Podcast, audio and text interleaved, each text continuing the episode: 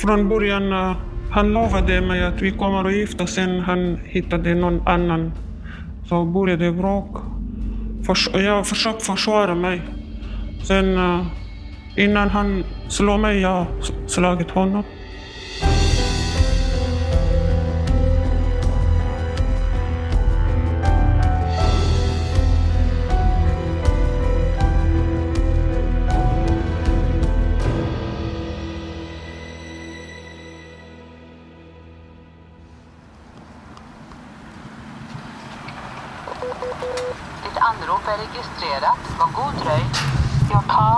Registered. Please wait. Centralvakten. Ja, hej Susanna Estrius heter jag och ska träffas. Kan jag få se din legitimation där mellan de två röda strecken på den svarta plattan, tack? Absolut.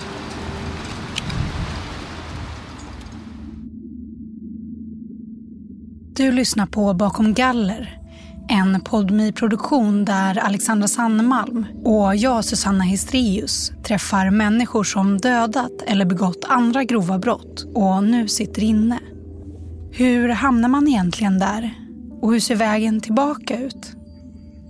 I det här avsnittet intervjuas Sali som avtjänar ett åtta år långt fängelsestraff på Ystadanstalten för ett mordförsök på sin dåvarande pojkvän det är i oktober 2020 som hon hugger sin dåvarande pojkvän med kniv i ryggen, bröstet och armen.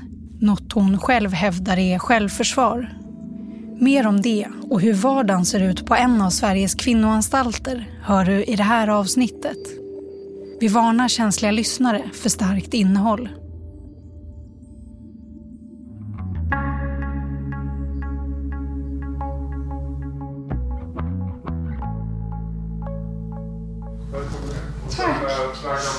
Hej! Susanna. Trevligt. När du är klar så bara trycker du. Ja. Så hem kommer vi hämta. Ja, jättebra. Tack. Efter att vi hälsat avbryter Sali intervjun och vill berätta något. Ingen vet att hon sitter inne förutom hennes två barn. Det är en hemlighet hon inte vill ska avslöjas. Så därför har vi bytt ut hennes namn och förvrängt hennes röst.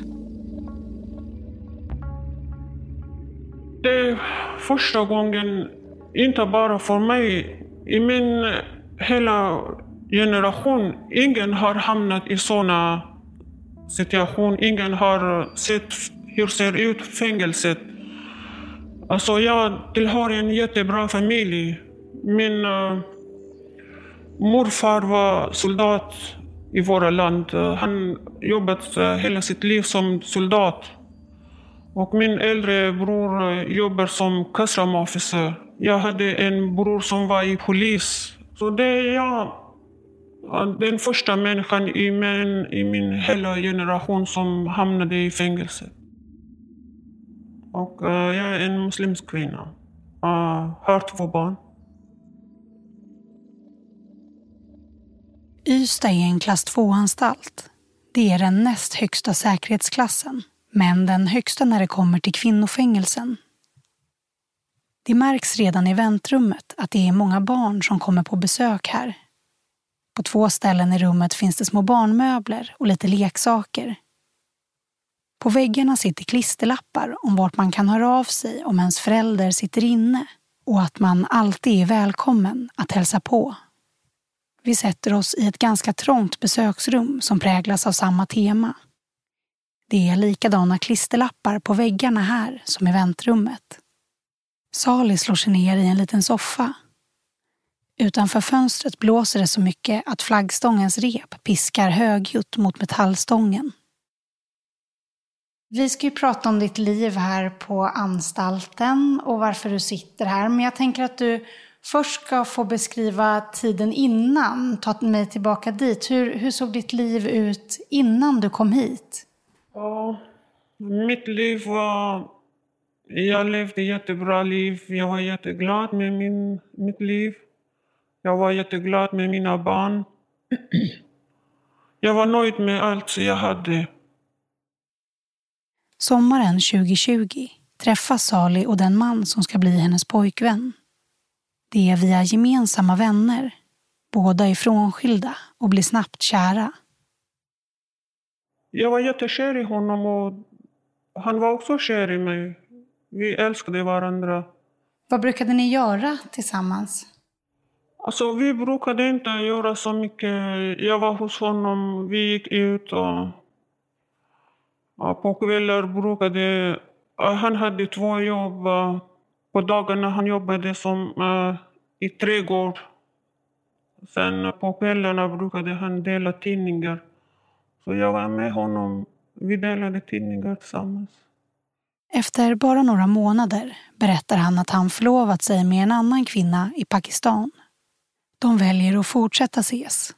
Och vad som lovas i relationen har Sali och hennes pojkvän lite olika uppfattningar om.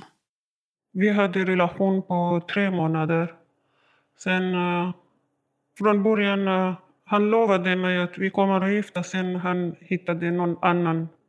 Uh, alltså, hans familj hittade någon annan. Sen han började be om ursäkt till mig att uh, han är tvungen, han kan inte gå emot sin familj. Så jag tänkte om han är tvungen, kanske tjejen inte är tvungen. Så jag skickade, jag fick kontakt med tjejen och berättade om vår relation. I ren frustration smsar Sali hennes pojkväns fästmö. Hon vill ta reda på om hon vet om att Sali finns och se om hon kanske kan bryta förlovningen. Det här gör hennes pojkvän upprörd och han menar att han aldrig lovat Sali att han ska gifta sig med henne. Trots det väljer Sali att åka hem till honom och spendera helgen där. På fredagen är allt som vanligt, men på lördagen börjar de bråka. Sali ska ha hotat med att ta livet av sig med en kniv. Enligt honom ska hon ha tryckt kniven mot sin egen hals. Sali menar däremot att han brottat ner henne och sen tryckt kniven mot hennes hals. Sen började bråka. I lördags vi gick lite bråk. Sen min kille hade lagt kniv på min hals. Han var jättearg. Han sa jag kommer döda dig. Du hade gjort jättestort misstag. Varför gjorde du så?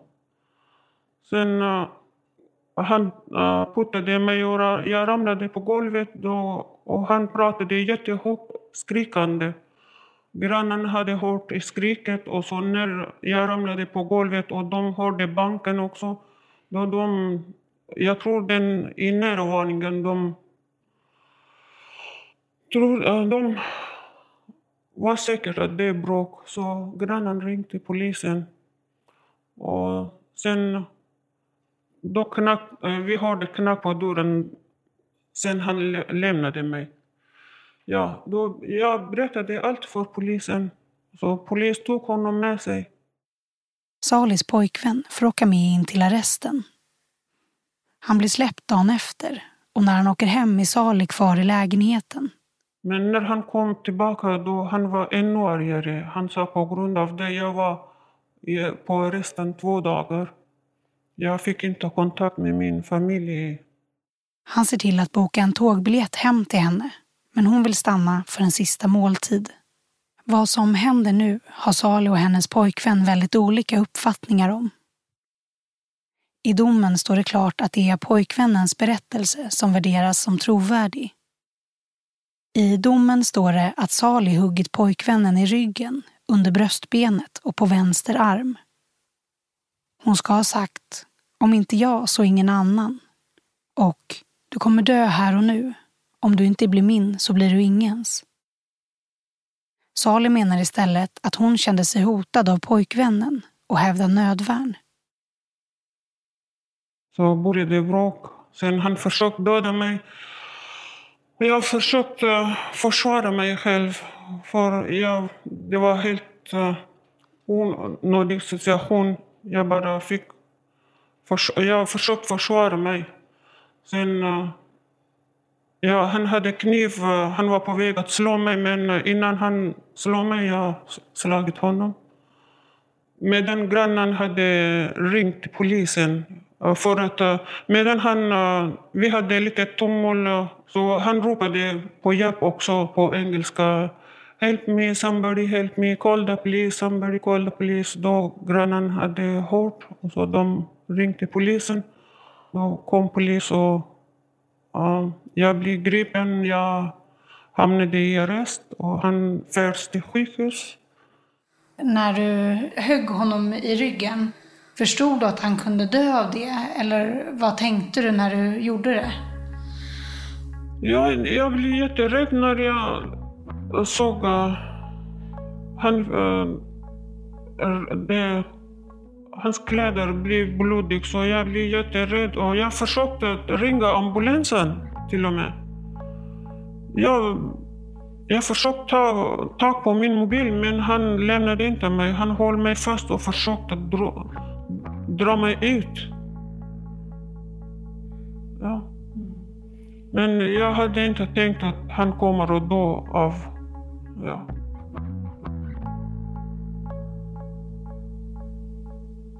Polisen kommer till lägenheten och Sali får åka med och sätts i arresten. En situation hon aldrig upplevt tidigare. Så nästa dag polisen kom till mig och frågade mig varför du är här. Vet du? Jag sa ja, det var en bråk och jag hamnade i en nödvändig situation. Så jag, jag högg min kille en kniv som han fick i ryggen. Men polisen sa nej, han har inte bara en skada. Han har tre allvarliga skador. Och jag satt mig och tänkte och tänkte. Jag var fyra dagar i arresten. Hela dag och natt jag satt mig och tänkte. Var jag har slagit honom, den, jag kommer inte ihåg.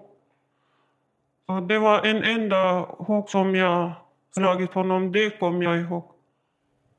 Ja, först när jag hamnade i arrest, jag var fyra dagar i arresten. Så det kändes jätte, jätte, jättejobbigt för mig. För eh, det var ett litet rum.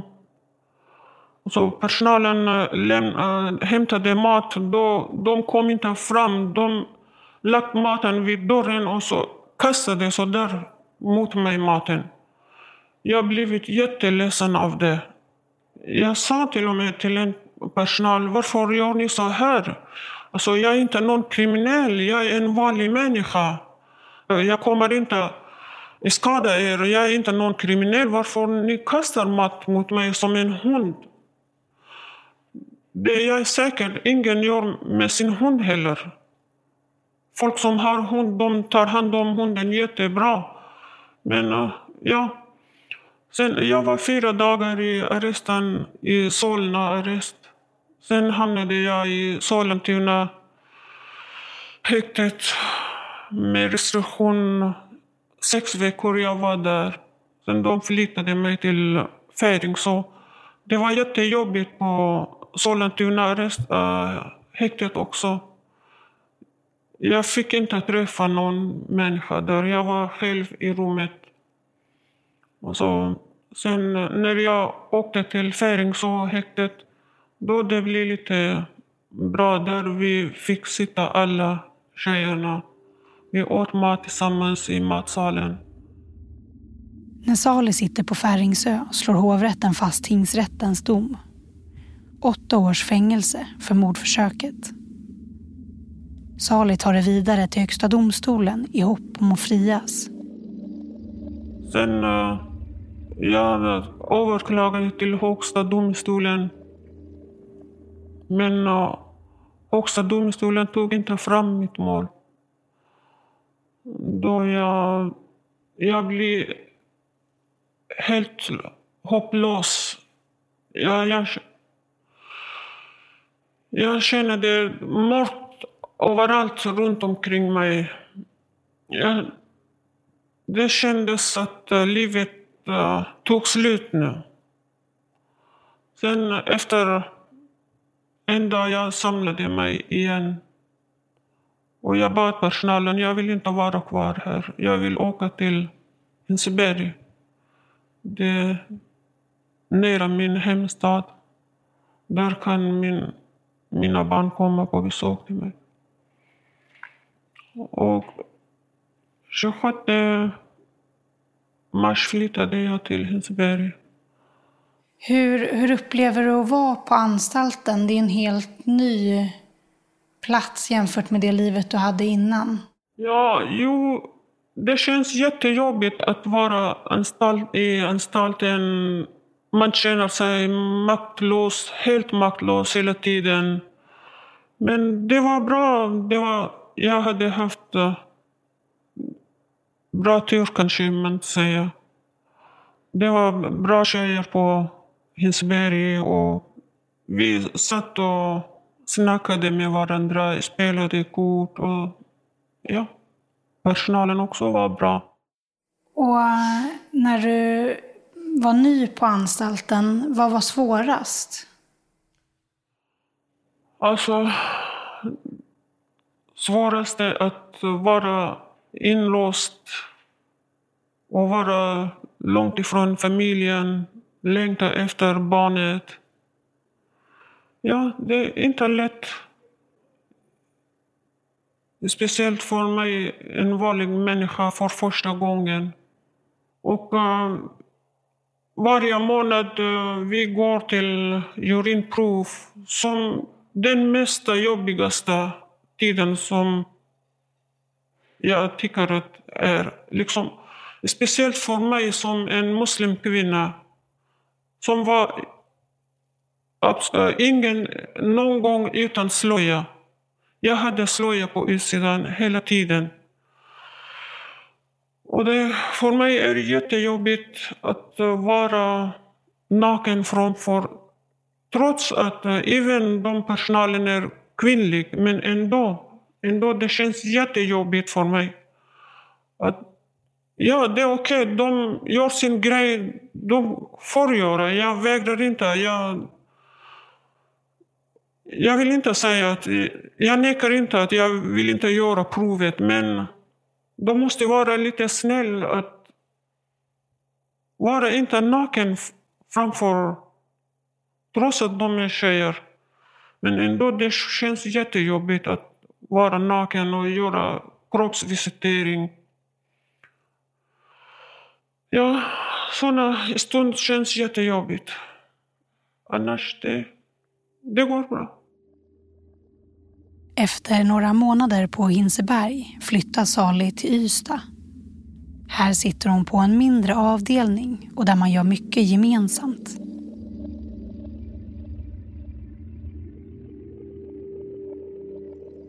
Nu har du suttit inne i drygt ett år. Hur, hur ser din vardag ut? Ja, ja, det gick ett år nu.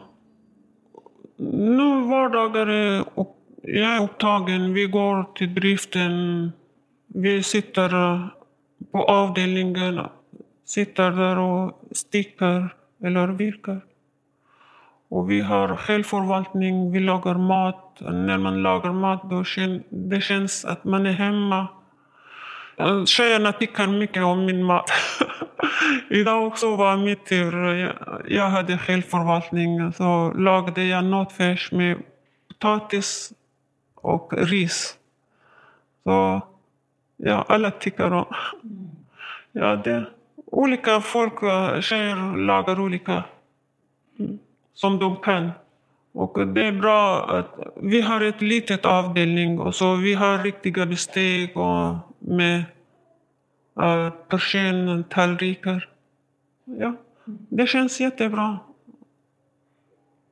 Och, och ditt jobb då där på driften, vad, vad får du göra? Alltså det är olika saker. Det är inte så svårt eller hårt jobb som vi gör där. Ibland vi packar små, små gavlar som man gör med, eh, hilla med. Ibland kommer eh, färger. Barnen målar med sådana. Vi packar. Ibland packar vi pärlor i lådorna. Så det, tiden går ganska bra. Mm. Vad får ni betalt för det arbetet? Alltså, ja, vi får 13 kronor per timme. Det är bra än inget. Ja. Vad kan man köpa för sina pengar här inne? Ja, det är lite svårt.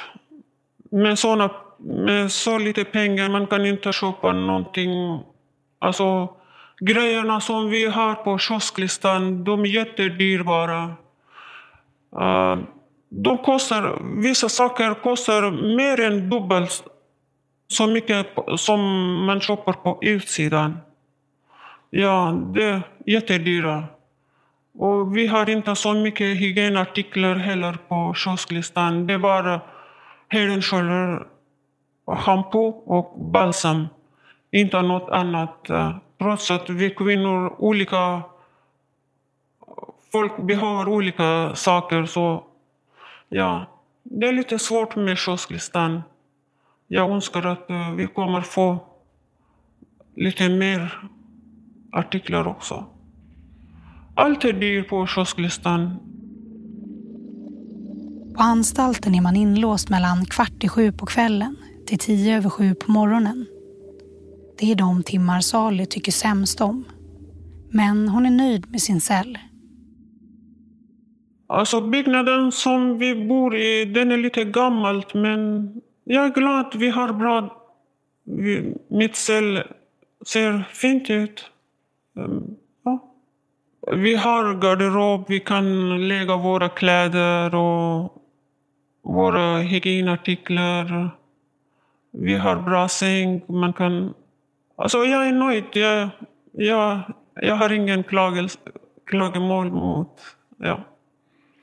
Vi har en skrivbord med lampor och eh, uh, CD-spelare. Nyligen vi fick, uh, nästan två månader senare, vi fick större TV. Så, ja. Får du ha några personliga saker i ditt rum? Alltså nej, jag har inte någonting personligt. För uh, jag kom bara med kläderna som jag hade på mig. Då i arresten, det var lite blodigt. Jag hade fått hans lite blod på mina kläder. Så där jag tog av kläderna och så de tog för att undersöka eller vad. Så sen eh, när de skickade tillbaka så det var trasigt också. Min klänningsarm hade gått trasigt. Så jag sa eh, det kommer inte funka. Så jag kastade. Jag hade ingenting med. Och nu i min skåp heller ingenting. Och går det på något sätt att kommunicera ni tjejer emellan även när man är på sitt rum? Uh, nej, det går inte. När man är inlåst, då är man inlåst.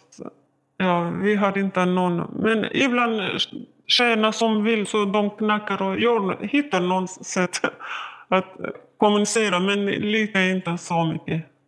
Eftersom Sali inte berättat för några andra än sina barn att hon sitter inne har hon inte så mycket kontakt med utsidan. Det är nästan alla har någon, någon på utsidan. Deras familj eller vänner. Men jag har inte någon kontakt utan mina barn. Jag Hur hörs du och dina barn? Ja. ringer ni eller skickar ni brev? Eller? Ja, alltså... Jag fick vänta jättelänge på att få kontakt eh, med och prata med min son på telefon. För det är jättekomplicerat eh, att få kontakt. Eh. Det är mycket saker som de behöver deras nummer måste vara registrerat hos uh, Telepoststyrelsen, jag vet inte vart. Det är jättemycket komplicerat. Jag fick prata med, eh, på telefon efter ett år nästan. Ja. Så innan uh, brukade jag skicka brev. Så nutidens barn är inte mycket intresserade att skicka brev. Jag skickade brev, men svaret fick ganska för sent. Jag väntade och väntade bara på.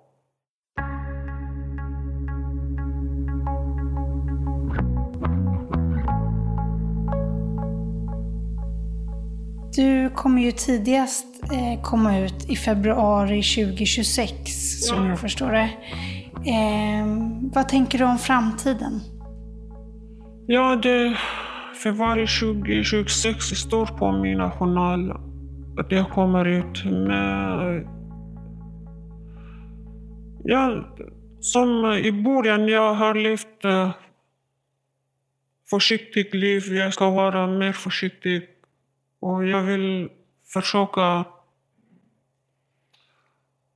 hitta någon bra jobb. Och jag måste, när jag är ute så jag måste betala skadestånd också som är på 155 eller 7 någonting.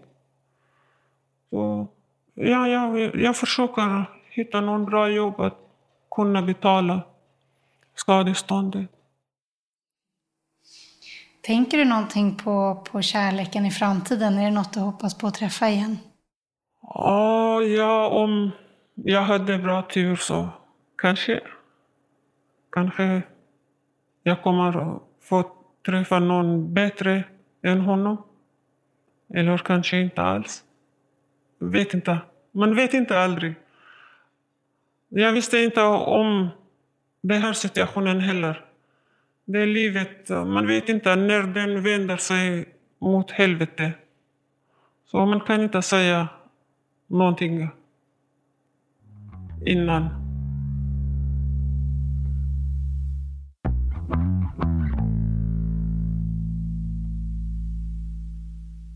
Ett och ett halvt år ungefär har det gått sedan, sedan det här hände.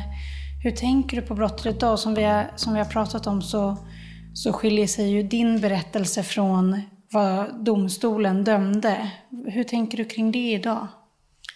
Alltså jag tänker att eh, jag har inte gjort någon brott. Att försvara sig och rädda sitt liv är någon brott. Så jag, det har jag gjort brott. Annars, från min sida om man ser så, jag har inte gjort någon brott. Det var bara att försvara sig. För att vara jätterädd. Och dagen innan eh, också han hade lagt kniv på min hals. Men inte den vassa sidan, utan den eh, baksidan han hade lagt. Så inte bara jag. Det kan vara rätt vem som helst i sådana situationer. Ja, om det att försvara sig är brott så jag har gjort brott. Jag gick ja, med brott men jag tycker, jag tycker att det, det var inte brott. Du ser inte dig själv som kriminell? Nej, för uh, jag har levt hela mitt liv jätteskötsam. Och så den nödvändiga situation som jag hamnade i. Jag bara försvarade mig själv. Om det är något brott så ja, man kan räkna. Annars jag har inte gjort något brott. Och idag är det ju då fredag. Brukar ni göra något speciellt som händer på en fredag just? Uh, nej, på fredag brukar vi inte göra något speciellt. Men på helgen Uh, varannan vecka vi spelar bingo också. Och uh, någon tjej bakar. Varje helg bakar någon av oss. Så tiden går bra. Och personalen är jättesnälla och trevliga. Ibland man sitter, sitter med dem så det känns inte att vi är i fängelset. Ja. Ja, men jag är nöjd. Men eh, ibland känns det jättejobbigt. Det är jättetungt. Känns jättetungt. Jättejobbigt. Trots att jag har bra runt omkring mig, men ändå. Vad är det som är, känns jobbigast då? Alltså att vara inlåst, att vara inne. Man kan inte gå ut som vanligt när man vill. Så det är sådana saker. Ja. Alltså när man är fri så man kan gå var som helst, när som helst. Man kan gå själva. Så här är man bevakad hela tiden. Det känns jobbigt.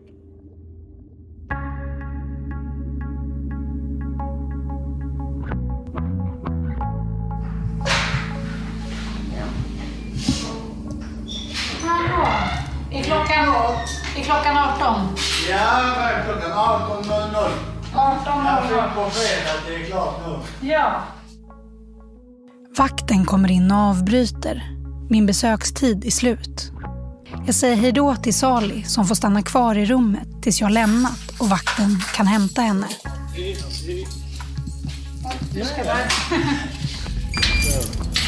Varsågod, du får den